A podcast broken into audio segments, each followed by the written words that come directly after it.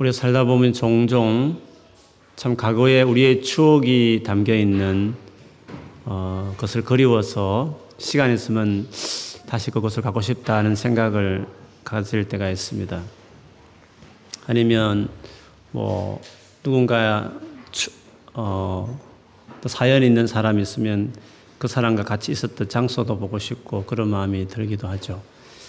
저는 5학년 초등학교 5학년 그 1학기 때까지 거제도에서 살았습니다. 가끔은 어, 내가 살았던 마을을 한번 지금 어떤가 가보, 가보고 싶기도 하고 또 원래 농촌에 그 학교가 그렇지 않아요. 몇 킬로 이렇게 마을 마을 지나서 이렇게 어, 그렇게 갔던 학교가 있었는데 그 초등학교도 한번 어떻게 돼 있는지 어, 학교도 방문하고 싶고 이런 마음이 가끔 들기도 합니다.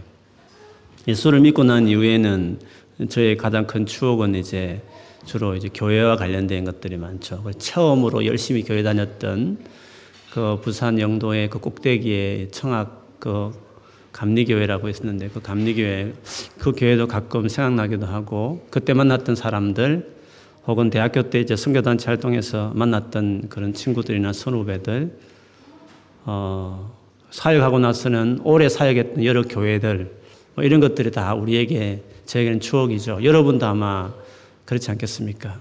아마 여러분이 몇 년 후에 런던을 떠나시면 여러분 삶에 런던이 이제 그리운 하나의 도시일 수 있고 이 교회당이 그리워질 때가 아마 있을 것이라고 생각해요.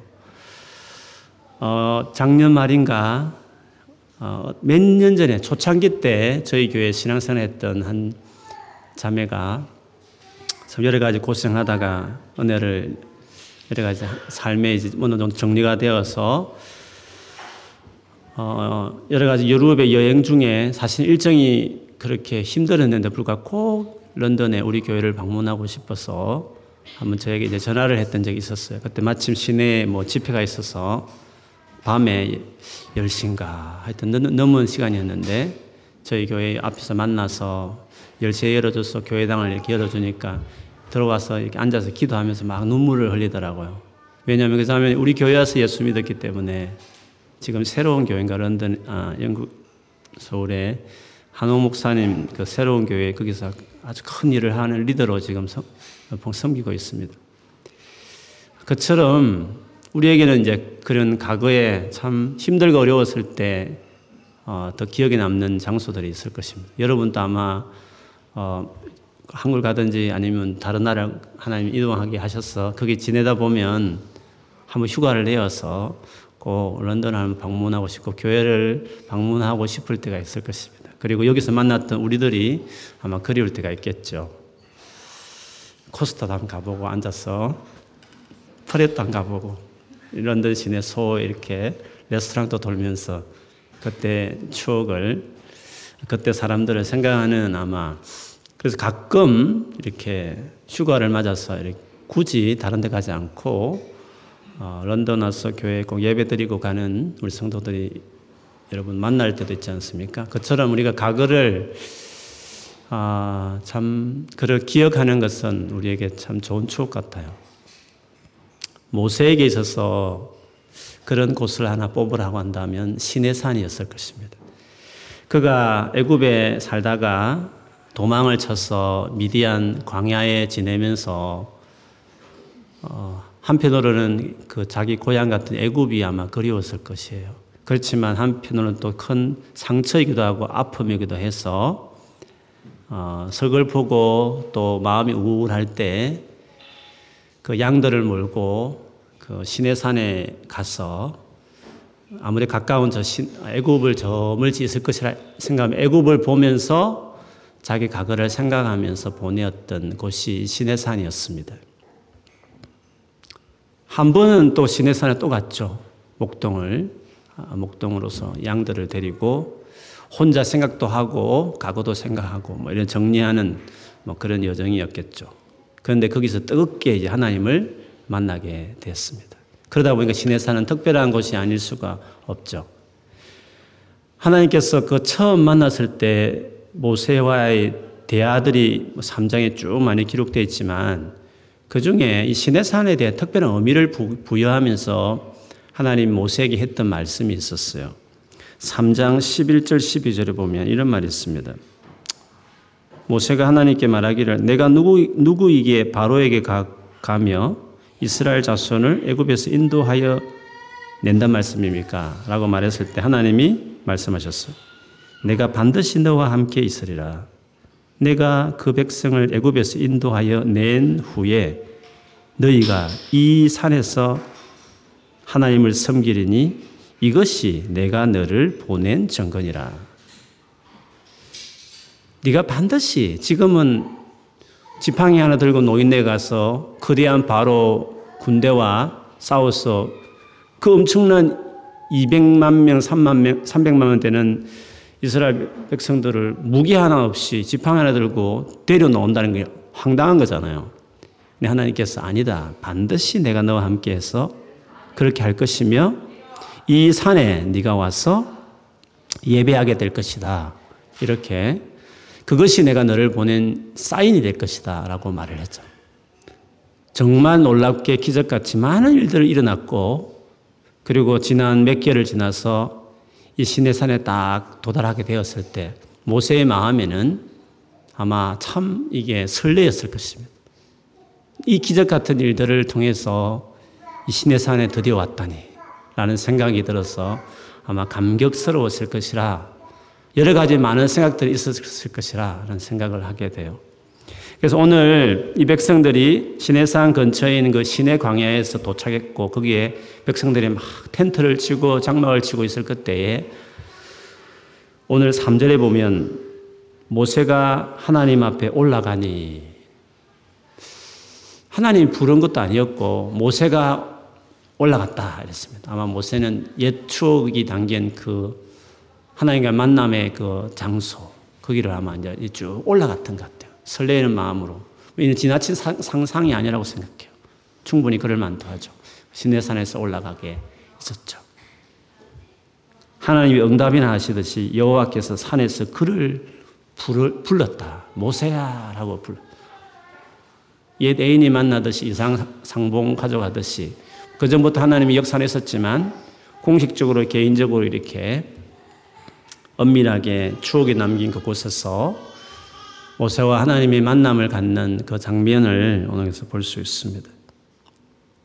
이렇게 개인적으로 만났을 때 하나님께서 모세에게 중요한 말씀을 오늘 본문에 하기 시작하죠. 아마 구약 본문 중에서 오늘 본문이 유명한 구절 중에 하나이기도 해요. 하나님께서 모세에게 특별히 하신 말씀은 내가 이 산에서 특별한 이벤트를 갖기를 원한다 하시면서 네가 그것을 좀 집례를 해달라 이런 말씀을 하셨습니다. 그것을 좀 쉽게 말하면 결혼식과 같은 것입니다.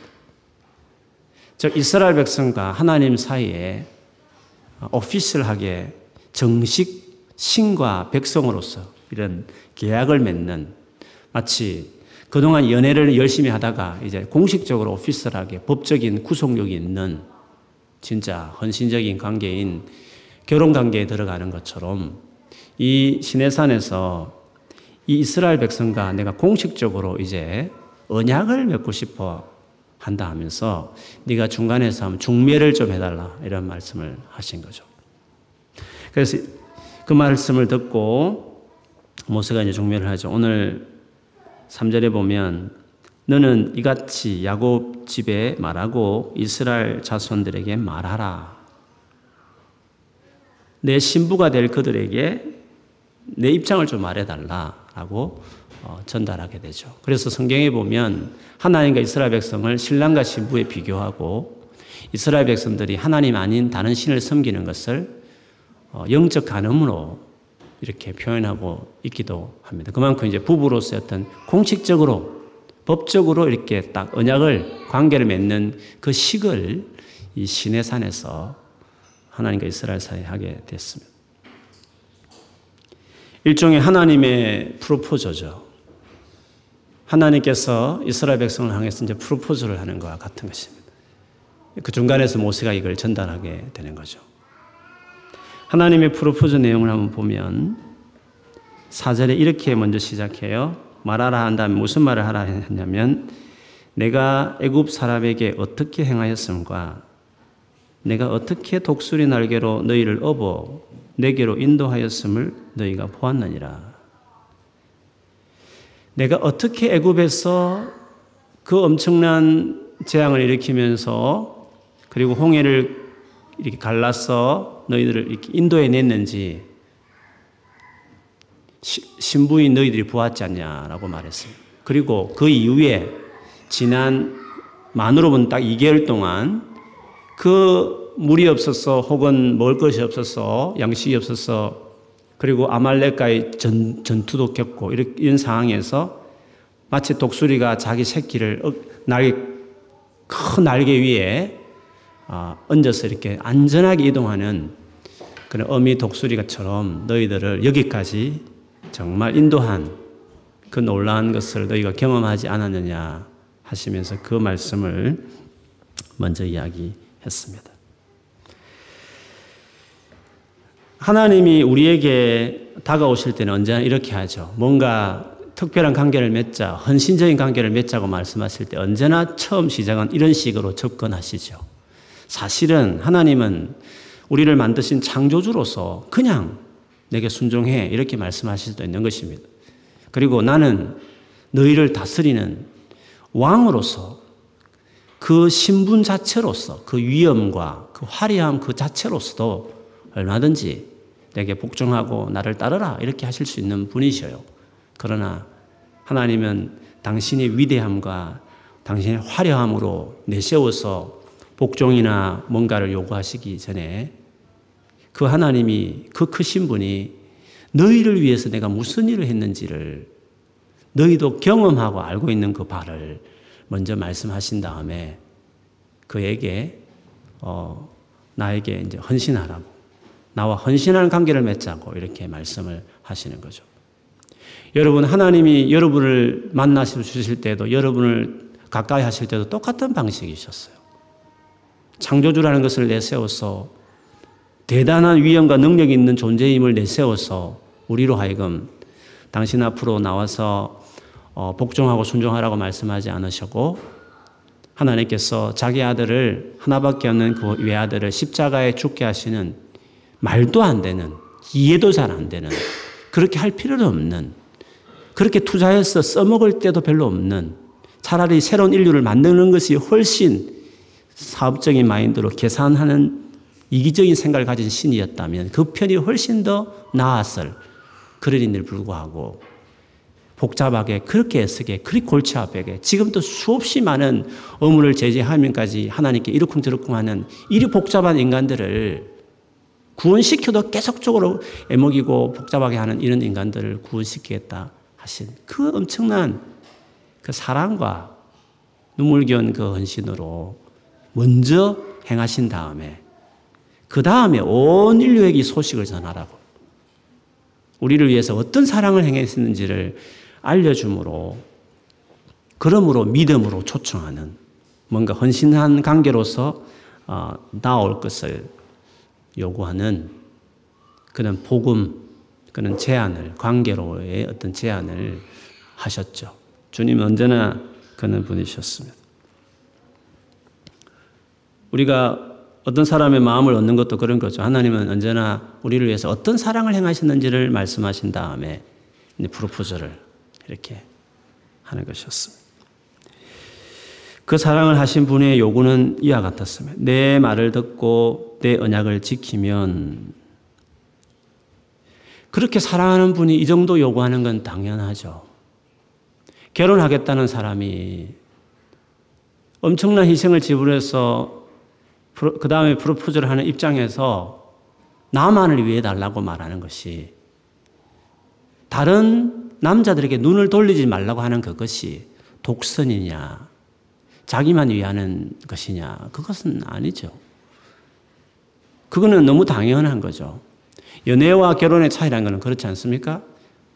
연애 때도 어떻게 보면 두 사람과의 만남을 위해서, 두 사람과의 시간을 위해서 특별하게 헌신한 관계지만 결혼이라는 것은 더한 헌신을 요구하는 사실은 그 관계의 요청이지 않습니까? 그런 점에서 하나님께서도 엄청난 희생과 사랑으로 먼저 사랑을 보이신 입장에서 너희들도 나에게 신부의 입장에서 그렇게 해달라. 내 말을 들어주고 나에게 순종하고 그리고 우리의 관계를 정말 소중하게 생각해서 이 언약을, 이 관계를 바람 피지 말고 좀 지키달라. 그렇게 해줄 좋겠다. 이런 식의 제안을 어, 하신 것이었습니다.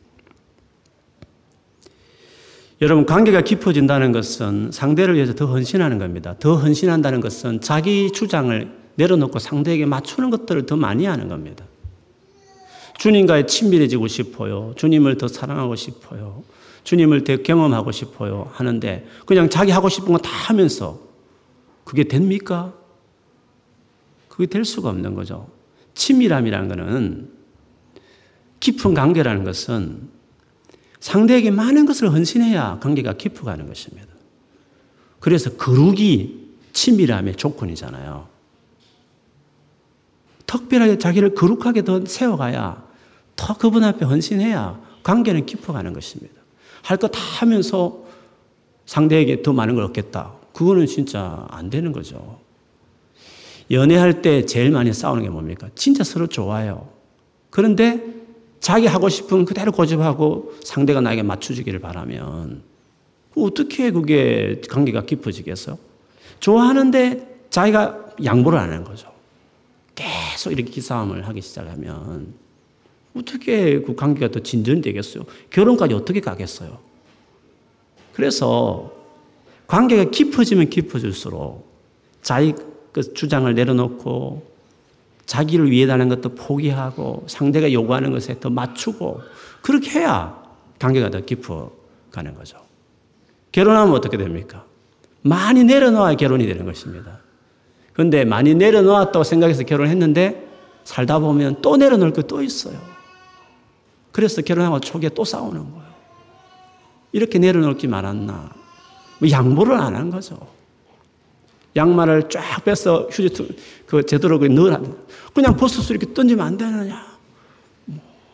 변기, 변기통을 이렇게 제대로 누라든지 앉아서 누라든지 막 서로 막 서로 자기 입장을 이렇게 주장하는 거죠. 결혼해도 맞춰갈 일이 더 많은 거예요. 빨리 맞추면 빨리 가는 거고 안 맞추면 계속 갈등이 되는 거죠.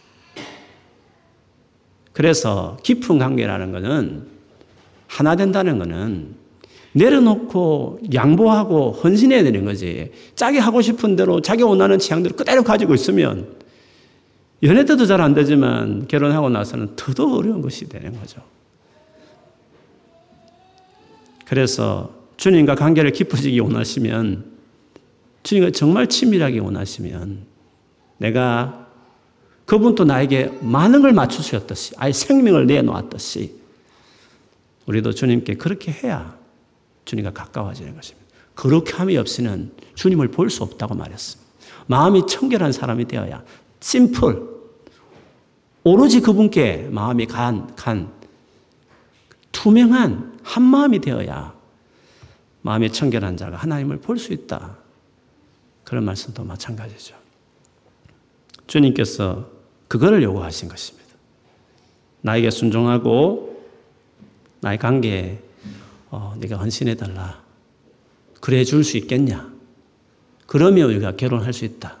이렇게 이야기한 거죠. 그러면서도 또 감사한 것은 그렇게 할 때에 신랑이 준비하고 있는 신부를 향한 소망,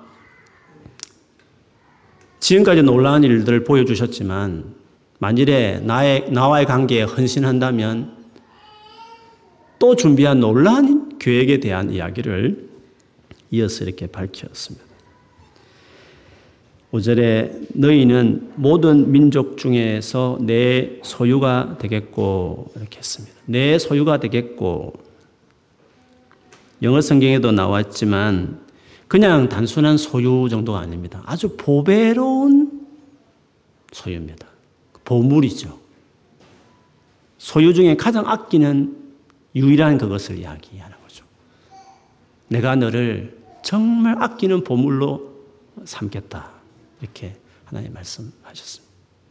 두 번째는 너희가 내게 대하여 제사장 나라가 되며 Kingdom of Priest 제사장들의 킹덤, 제사장들만 구성된 국민 시민 전체가 제사장들인 그런 나라 이렇게 만들겠다고 말씀하셨습니다. 아마 이것은 두 가지 의미가 있다고 생각해요. 하나는 제사장이라는 것 자체가 그렇지 않습니까? 신과 직접 대면하는 사람들입니다. 그렇죠? 그 말은 나는 너희 전체를 제사장으로 여기기 때문에 너에게 특별하게 나 자신을 더 드러내고 친밀함을 더 보여주겠다 그 뜻이죠. 결혼하면 그렇죠. 다른 어떤 여성, 여성들보다도 당신에게 모든 걸 내가 다 보이고 당신에게 더 친밀함을 나타내고 내가 당신을 보배로 받아들이는 이유에 그에 걸맞게끔 당신과의 관계에 있어서 나는 어떤 관계보다도 너에게 친밀함을 보이겠다. 그래서 이스라엘 민족 많이 다른 민족에 비해서 하나님 임재를 더 많이 경험했고 하나님이 하신 일들 많이 보았고 하나님의 계시를 많이 들었죠. 그래서 이스라엘 민족이 독특한 축복이었죠. 하나님 자체를 많이 경험하는 맛보는 그 스토리가 이제 구약 성경이 된 거죠. 인류에게 알려지기 전에 이스라엘 민족 그 나라 안에 이렇게 하나님을 경험하는 하나님의 친밀함을 누렸던 그런 놀란 은혜를 이 백성들이 누리게 된 것이었죠.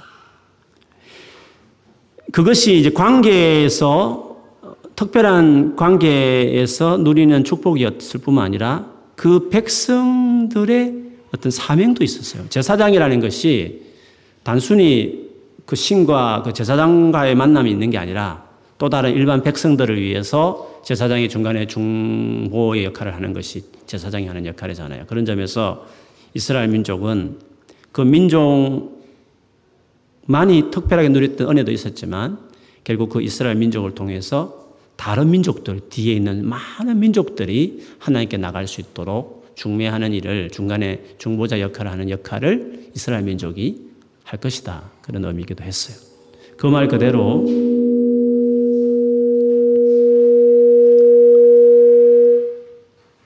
그 말 그대로 이스라엘 백성들을 통해서 모든 족속과 민족들이 구원을 받고 하나님에 나갈 수 있는 놀란 일들을 이스라엘 민족이 하게 됐죠.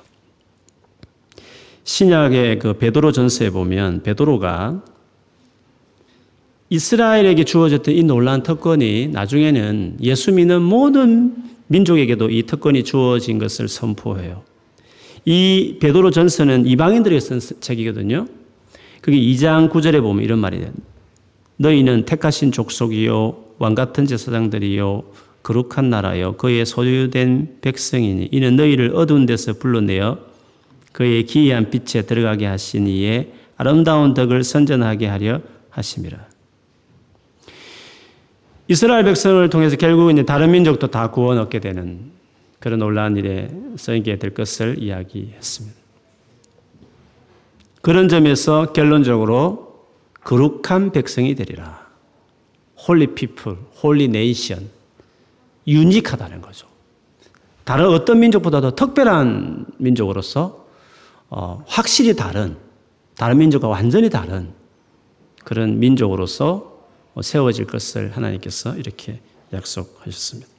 이게 모세를 통해서 이스라엘 백성들에게 제안한 어, 이 관계에 이렇게 헌신하면 내가 너를, 너를 이렇게 해주겠다 이렇게 이야기를 하셨습니다. 사실 이 말씀을 보면 우리 신앙생활이 어떤 것인지를 이제 잘 보여주죠. 우리가 예수를 십자가의 사랑을 통해서 예수를 믿기 시작하면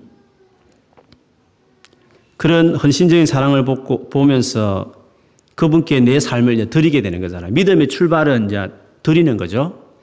그냥 교회 적당히 나오면 천당 가고 싶고 그런 게 아니잖아요. 예수를 믿는다는 것은 결혼하는 것처럼 가끔 만나 차 마시고 뭐 또 놀고 이런 관계 아니고 결혼이라는 것은 심각한 거잖아요. 예수를 믿는다는 것은 심각한 결정이거든요. 자기 인생을 다 맡기는 결정이거든요. 이는 출발이죠. 이게 출발이 안 되면 예수 믿는 것이라고 할 수 없는 거죠. 연애하는 거죠. 서로 알아보고 있는 입장인 거죠. 예수를 믿는다는 것은 자기 인생을 예수께 거는 거죠. 법적으로 완전 주님 앞에 내 인생을 드리는 거죠. 주님이 나에게 그렇게 드리신 것처럼. 그렇게 관계를 맺는 것이 예수를 믿는 믿음의 출발인데 그렇게 한 다음에 우리가 그 관계에 이제 어떻게 헌신하느냐는 것은 정말 중요하죠. 그분께 헌신하면 헌신할수록 오늘 하나님께서 우리에게 약속하신 것처럼 내가 나를 특별히 유니크하게 내가 너를 대하고 그리고 내가 제사장 나라처럼 너를 친밀하게 너를 만나줄 것이며 그리고 너를 통해서 내가 하고 싶은 엄청난 미션을 너를 통해서 내가 어, 이루어가겠다. 너 인생 가운데 그렇게 만들어가겠다. 그 말씀하시는 거죠. 그래서 너는 거룩하다. 특별한 사람이다. 세상 앞에서 내가 너를 세우겠다. 이게 하나님이 우리에게 동일하게 말씀하시는 약속이에요. 왜냐하면 베드로전서에서 믿는 사람들에게 그 말씀을 하셨기 때문에 하나님께서 지금도 우리에게 예수 믿는 우리 모두를 향해서 동일하게 오늘 말씀처럼 이렇게 하시는. 그래서 우리를 예수님의 신부요, 예수님 우리 신랑이란 동일한 그 컨셉이, 동일한 그 관계를, 구약의 그 관계를 신약에 와서 우리에게 역시 말씀하고 있습니다. 그런 점에 볼 때에 믿음 생활을 한다는 것은, 신앙 생활을 한다는 것은 단순히 뭐 바르게 살자, 죄짓지 말고 살자, 착하게 살자, 뭐 열심히 성실하게 살자, 세상에서 뭔가 뭐 열심히 하다 뭘 하자, 이런 취지의 부분이 예수 믿는 게 아니라 예수를 믿는다고 했을 때는 그 예수라는 관계를 맺고 그 맺은 관계에 대해서 내가 완전히 헌신하는 것입니다. 그 관계에 대해서 더 마음을 쏟아서 그분 앞에 내 삶을 드리는 것이 신앙생활이라고 말할 수 있습니다. 그것이 얼마나 되느냐 따라서 내 인생이 완전히 달라지는 것입니다. 물론 그 관계 신경 쓰지 않고 뭐 열심히 자기 나름 살면 뭐 좋은 데도 들어가고 열심히 하다 보면 직장도 찾고 뭐그 돈도 좀 벌고 뭐 집도 뭐 많이 벌면 두 채도 살 수 있고 뭐 그렇게 살다가 인생을 끝내겠죠. 그것이 크리스찬의 삶이냐? 그렇지 않죠. 크리스찬의 삶의 핵심은 관계 맺으신 그 분에게 내 삶을 헌신하는 것을 이야기해요. 더 그분 앞에 내 마음을, 삶을 드리는 것이라고 말할 수 있죠. 그래서 우리는, 우리의 신앙은 관계적이에요. 타 종교는 그냥 도덕적인 삶을 살아가는 거예요. 그냥 열심히 뭔가 하며 살아가는 것이에요. 그러나 우리 신앙의 핵심은 인격인 하나님, 인격이신 그 하나님, 그 예수 그리스도, 내 안에 계신 그 성령, 이 삼일째 하나님과의 관계에 헌신하는 것이 우리 신앙의 핵심이에요. 관계적이에요. 관계적이에요. 그래서 여러분, 영생이 뭐라고 정의했습니까? 성경에? 영생은 유일하신 참 하나님과 그분이 보내신 그 아들 예수 그리스도를 아는 것이 영생이라고 말했어요. 아는 것. 관계요, 교제요, 친밀함을 이야기하는 거죠. 그게 우리 신앙의 핵심이라고 말할 수 있어요. 그래서 관계에 헌신해야 돼요. 그분께 정말 헌신해야 돼요. 관계에 헌신한다는 것은 많은 것을 요구해요. 그렇지 않습니까? 특별한 시간도 내는 것도 필요한 거예요. 수련회 가겠다. 그것도 하나의 관계에 대한 자기 나름의 헌신이에요. 뭐, 안 갈 이유도 있는 거잖아요. 여러 가지. 만일에 시간 된다, 될 수 있으면 관계에 헌신한다는 건 그냥 되는 게 아니에요. 그냥 되는 게. 자기 것을 내놓아야 되고, 자기 시간도 내려놓아야 되고, 뭔가 막 이렇게 해야 관계가 되는 것이죠. 그냥 뭔가 열심히 하라는 의미가 아니라, 진짜 그 대상을 향하여 그 관계를 더 잘 맺기 위해서, 그분을 더 잘 알기 위해서, 그분 앞에 더 머물기 위해서 관계에 헌신하고 드리는 거죠. 뭐 죄를 짓고 안 짓고 이런 차원, 윤리적인 차원을 떠나서 관계에 헌신하는 것이 중요해요. 물론 관계 헌신하다 보면 주님이 죄 짓지 말라 할 수도 있고 어떤 습관을 고치라고 말씀할 수도 있고 아니면 뭐를 하라고 말씀하실 수도 있고 뭐 그 부분이야 개인적인 일이니까 하나님께서 요청하시는 일은 다 있을 것이 어쨌든 그분과의 관계 안에서 내 삶을 드리고 맞추고 헌신하고 하기 시작할 때 내 노력한 만큼 이루어지는 내 인생 말고 하나님이 개입하셔서 이끌으셔서 만들어지는 그런 인생들을 내가 살아내게 되는 거죠. 그래서 관계 헌신하는 것이 너무너무 중요해요. 관계, 우리의 신앙은 관계적이다. 어떤 인격, 어떤 살아있는 인격을 향한, 어, 돌진이다. 단순 내 혼자서 뭐 열심히 뭔가를 착하게 바르게 종교 생활 한다는 의미가 아니라 살아있는 교제의 대상이 되는 그분을 향하여 내가 헌신하는 것이 우리의 신앙의 제일 중요한 본질이죠. 그 관계 안에서 그 다음에 뭐 윤리적으로 깨끗해지는 거, 그 다음에 뭔가 열심히 뭔가 사역을 하고 뭐 그런 것들이 다 발생하겠죠. 어쨌든 그러나 관계에 헌신하는 것이 제일 중요한 거죠. 그거를 가장 잘 보여주는 예수님의 가르침이 포도나무와 가지 비유잖아요. 그분 앞에 그하는 게 중요해요. 그 관계에 헌신하는 것이 그게 제일 중요한 것이에요. 관계 헌신하지 않는 채는 아무것도 안 돼요.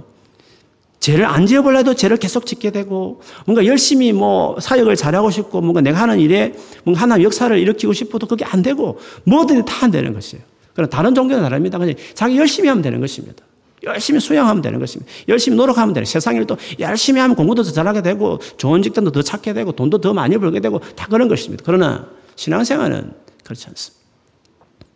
하나님과의 관계에 헌신, 가지인 그 우리가 포도나무인 그분이 붙어 있는 그 하는 것이 제일 그 하지 않으면 아무것도 안 거예요. 신앙의 모두가 안 돼. 아무것도 되지 않는 것입니다. 요한복음 15장 6절 8절에 보면 사람이 내 안에 거하지 아니하면 가지처럼 밖에 버려져 마르나니 사람들이 그것을 모아다가 불에 던져 사르느니라. 거하지 않으면 아무것도 되지 않는 것입니다. 근데 거하면 어떻게 돼? 너희가 내 안에 거하고 내 말이 너희 안에 거하면 무엇이든지 원하는 대로 구하라. 그리하면 이루리라. 너희가 열매를 많이 맺으면 내 아버지께서 영광을 받으실 것이요 너희는 내 제자가 되리라. 우리가 주님 안에 거하기 시작하잖아요. 거하는 일에 헌신하기 시작할 때 제일 먼저 우리에게 있는 놀라운 은혜가 있다면 그건 하나님이 말씀하기 시작해요. 순서를 봐봐요. 너희가 내 안에 거하고 내 말이 너희 안에 거하면 이게 순서잖아요. 내가 주님의 관계에 헌신하기 시작할 때 주님이 내게 말하기 시작해요. 뭐 이 말이라는 것이 귀에 쟁쟁쟁 들리는 것을 그런 줄 말한 거. 그거는 귀신들이 하는 거예요. 귀에 쟁쟁거리는 것은 귀신 들린 사람들이 그렇게 하는 거예요. 하나님 우리에게 말씀하실 때 그런 식으로 말씀하지 않아요. 그런데 자기가 알아요. 딱 마음에 탁 이렇게 자기가 생각하고 있는 정리도 안 해요. 뭔가 이렇게 자기 안에 감동으로 뭔가 하시는 하나님이 나에게 하는 사인들이 있죠. 뭐 그거는 사람마다 다 달라요. 뭐를 규정할 수 없지만 어쨌든 하나님 관계에 헌신하기 시작하면 하나님께서 우리에게 말하기 시작해요. 놀라운 거죠. 하나님께서 뭔가 우리 삶 안에 당신이 뭔가 이렇게 하신 생각들을 나누기 시작하는 거죠. 이 정도 되어야 이게 친밀한 거, 이것이 되어 하나 된 것이라고 말할 수 있죠. 이 친밀함이죠. 그렇죠. 친밀함은 그냥 되는 게 아닙니다, 여러분. 관계에 헌신해야 돼요. 내가 그 안에 그 너희가 내 안에 거하고 거하는 삶에 헌신해야 돼요. 그런 차원에서 진짜 시간을 내어서 하나님과 데이트하려고 시간을 내어서 기도도 하고 말씀도 하고 뭔가 자기 삶을 조정하면서 그분과 더 친해지기 위해서 막 이렇게 헌신하는 관계에 자기 삶을 드리는 것이 필요한 거예요. 그것도 안 하면서 막 은혜가 없다, 뭐 믿음이 열심히 믿음이 안 자란다, 막 그렇게 한 친구들 많이 있거든. 그렇지 않아요. 어떤 관계든 인격적인 관계는 헌신을 해야 돼요. 시간을 내야 친해지는 것이고, 뭘 들어야 또 친밀해지는 것이고, 맞춰가고 내려놓아야 또 하나 되는 것이고, 그렇게 되는 거죠. 관계에 헌신하기 시작할 때 하나님이 내게 이제 말하시는, 뭔가 주님 편에서 뭔가 내게 요구하는, 아, 주님의 생각이 이런 것이구나. 아, 주님 마음이 이런 거구나. 이렇게 뭔가 오는 거죠. 그러나 헌신하지 않는 친구들은 그 감이 전혀 없어요. 뭐 나름대로 성경도 읽고 일독도 한다 해서 고 기도도 한다 해서 고 교회도 다니고 하는데 전혀 하나님이 내게 하는 뭔가가 없는 거예요. 그냥 혼자 그냥 혼자 열심히 하나님을 섬기는 것 같아요. 그냥 혼자서 열심히 교회에 왔다 갔다 하는 것 같은. 근데 이상 하나님 내게 뭔가 교감이 있는 신앙생활이 자기 삶 안에 안 이루어지는 거죠. 헌신하지 않아요. 다 이기적이에요. 손해 보려고 하지 않아요. 자기 하고 싶은 것만 해요. 어느 적당한 선에서만 하나님을 쫓아요. 그러면 결혼 못하죠. 그러면 결혼식 할 수 없죠. 연애도 잘 못할걸요. 그런 식으로 자기 스케줄만 돌고 자기 원하는 대로만 하고 전혀 상대를 위해서 천에 내려놓은 것도 없고 희생하는 것도 없고 그렇게 관계 헌신하지 않으면 어떻게 연애를 합니까? 바빠도 시간을 내야 되고 돈이 없어도 이렇게 모아가지고 같이 식사도 해야 되고 선물도 사줘야 되고 뭐 100일도 챙겨주고 천일도 챙겨주고 막 그렇게 해야 되는 거잖아요. 어떻게 관계가 그렇게 그 상대가 원하는 데 맞춰가야 되는 거지. 어떻게 관계가 성립되겠어요? 하나님과 관계, 하나님은 그렇게 까다롭지 않지만 어쨌든 하나님도, 하나님도 인격적인 존재세요. 그렇지 않습니까? 관계에 헌신을 해야 되는 거죠. 그렇게 헌신하고 삶을 드리면 하나님이 내게 말씀하기 시작하죠. 그, 그게 교제죠. 이 정도의 관계가 되어지면 그 다음에 뭡니까? 내, 너희가 내 안에 거하고 내 말이 너희 안에 거하면 무엇이든지 원하는 대로 구하라 그리하면 이르리라. 큰 놀란 하나님의 역사하심이 이제 나타나는 인생이 되는 거죠. 무엇이든지 원하면 다 이루어지는 거예요. 무엇이든지. 무엇이든지 원하면 하나님께서 다 들어주시는 거예요. 물론 그 사람이 무엇이든지 구하, 아무거나 구하지는 않겠죠. 이 정도로 깊어지고 하나님 마음이 아는 사람은 그 구하는 그 무엇들이 다 하나님 기뻐하시는 것일 수밖에 없어요. 자기도 원하는 것이고. 서로 사랑하는 관계 되면 정말 사랑하는 관계가 되어지면 뭐가 바라고 원하고 계획하는 것들이 다 서로를 상, 서로의 관계를 위해서 하는 일들이 되지 않겠어. 그러면 어, 갈등 없이 다 이루어지게 되죠.